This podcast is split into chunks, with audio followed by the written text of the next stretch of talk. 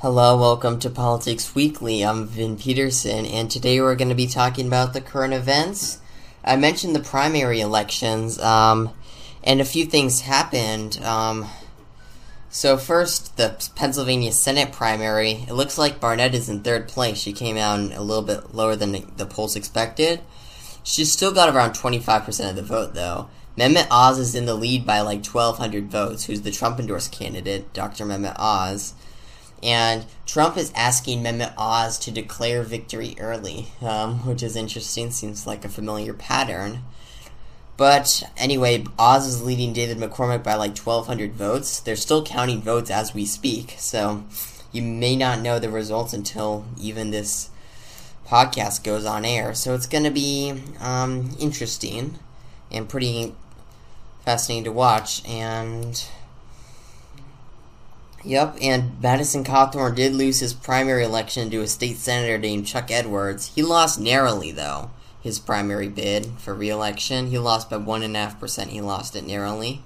He did concede, interestingly enough, which I thought that was surprising. And... And Doug Mastriano won the governor's race, who's the Trump-endorsed candidate for governor on the Republican side. Tom Wolf, the incumbent Democrat, is term limited. So Doug Mastriano, I'd like to point out, though, he promotes the claims that the election are stolen, and not only the false claim, but not only that, he actually was there on the riot on January sixth. He denies entering the building, however, but there is footage of him at the Capitol. Um, and he also did use some of his campaign contribution funds to fund bus rides to the January sixth um, riot. So, yep. Another thing that I, so that's what's going on. And I'm, I'm kind of worried about that. Another thing that makes me pretty worried about him saying if he does become governor, which is totally plausible, especially in a Republican wave year, considering historical midterm precedent. Um, as the midterms, usually the party that is not in the White House usually gains seats. And the party that's in the White House usually loses seats. That seems to be the case, usually. So, assuming that, Doug Mastriano could become the next governor. Another thing is that he, um, in Pennsylvania, the Secretary of State, it's not elected separately, it's appointed by the governor. So, Mastriano would pick somebody who could potentially, um, you know, run the next twenty twenty-four election, who promotes all these lies and conspiracy theories. And I think he's also a promoter of QAnon and other things, and said some statements about Islam that are controversial. So even before the election stolen claims, he's still somewhat polarizing. But um, but one thing is that I think I heard that whoever he chooses for Secretary of State, they will scrap all the voter rolls in the entire state of Pennsylvania, meaning that every voter in Pennsylvania will now have to re-register to vote after the Secretary of State will scrap its voter rolls. Yep. Mm-hmm. Which is crazy, if you ask me. And pretty much every person that has ever, you know, registering to vote, you've probably only done it once and never thought about it, but that would make it needlessly complicated. Recently, um, you probably heard that there was a shortage of baby formula. Um, Congress did pass some legislation to address it. It got mostly bipartisan support, but there were a few Republicans to vote against it. And the reason why it happened was one of the companies named Abbott, um... they got under recall by the F D A after one of their plants had bacteria in it and it caused babies to be killed, so they recalled it.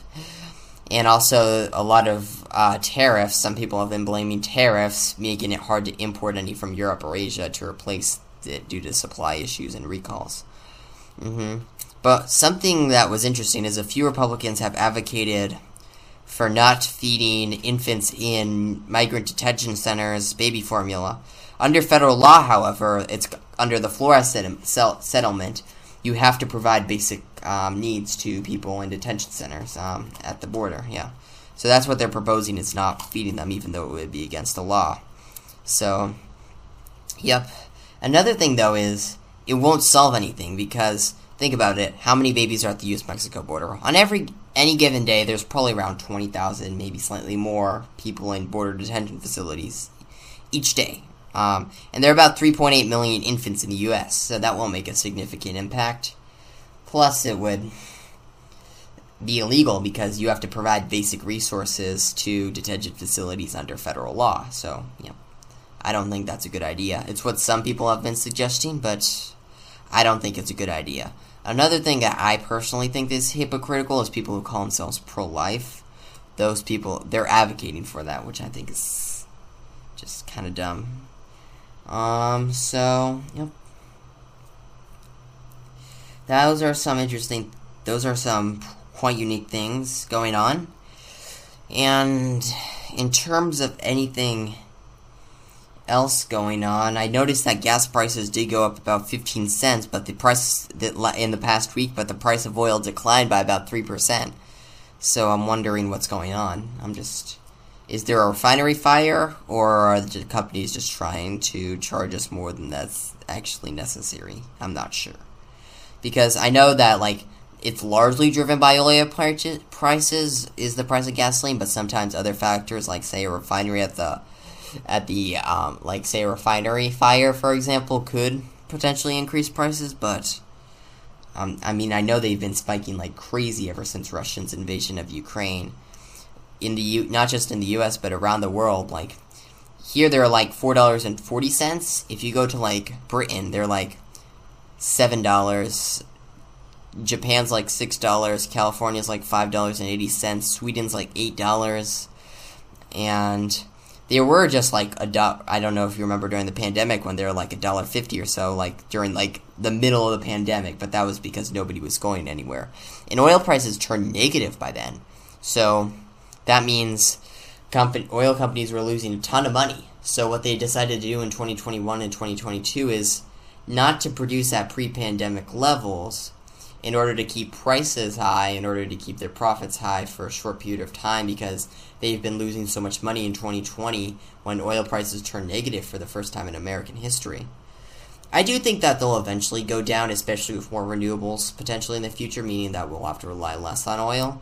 And also, remember, in like two thousand ten or two thousand twelve, oil prices were sky high and never, almost nobody thought they were going to go down, and then like twenty fourteen, the price crashed. Or like, yep, and it was crazy. Mm-hmm. So, yep. Mm-hmm.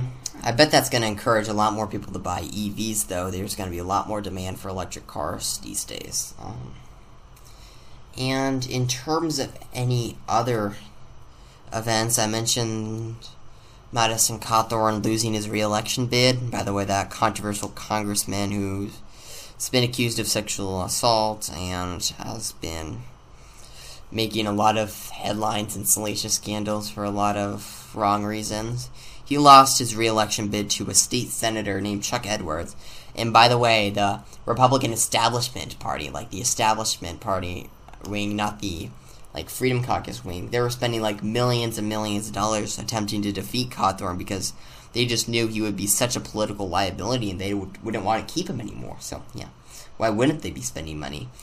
Also, I think Oz has a significant fundraising advantage over all the three candidates. However, I think the Conservative Political Action Committee, Club for Growth, recently spent a lot of money on Kathy Barnett, which might have came at the expense of Oz, in theory. Oz is leading by like twelve hundred votes, or about less than a tenth of a percentage point, like eight hundredths of a percentage point, about twelve hundred votes out of about um, one point four million votes cast, so it's going to be very close.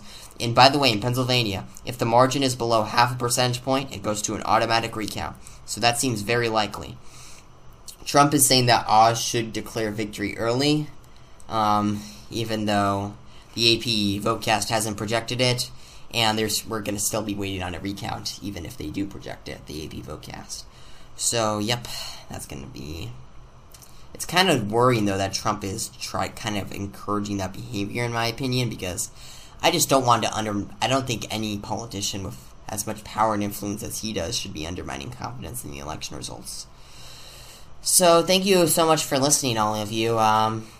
I'd encourage everybody to subscribe. And by the way, there was a viewer's question about um, political polarization, about Democrats moving to the left but Republicans moving further to the right. Um, if you're curious about that, um, there are some, you can look at the VoteView scorecard, which basically gives an ideology of all members of Congress for each year about how extreme or moderate they are. You can look that up at the U C L A Um, Division of Political Science. You can go to vote view dot com and view that, and also the Pew Research Center has some information on that.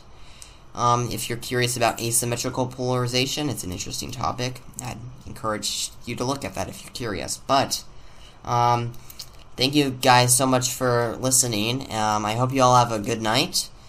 And I'd encourage people to subscribe if they can. And peace out and form your own conclusions. Bye.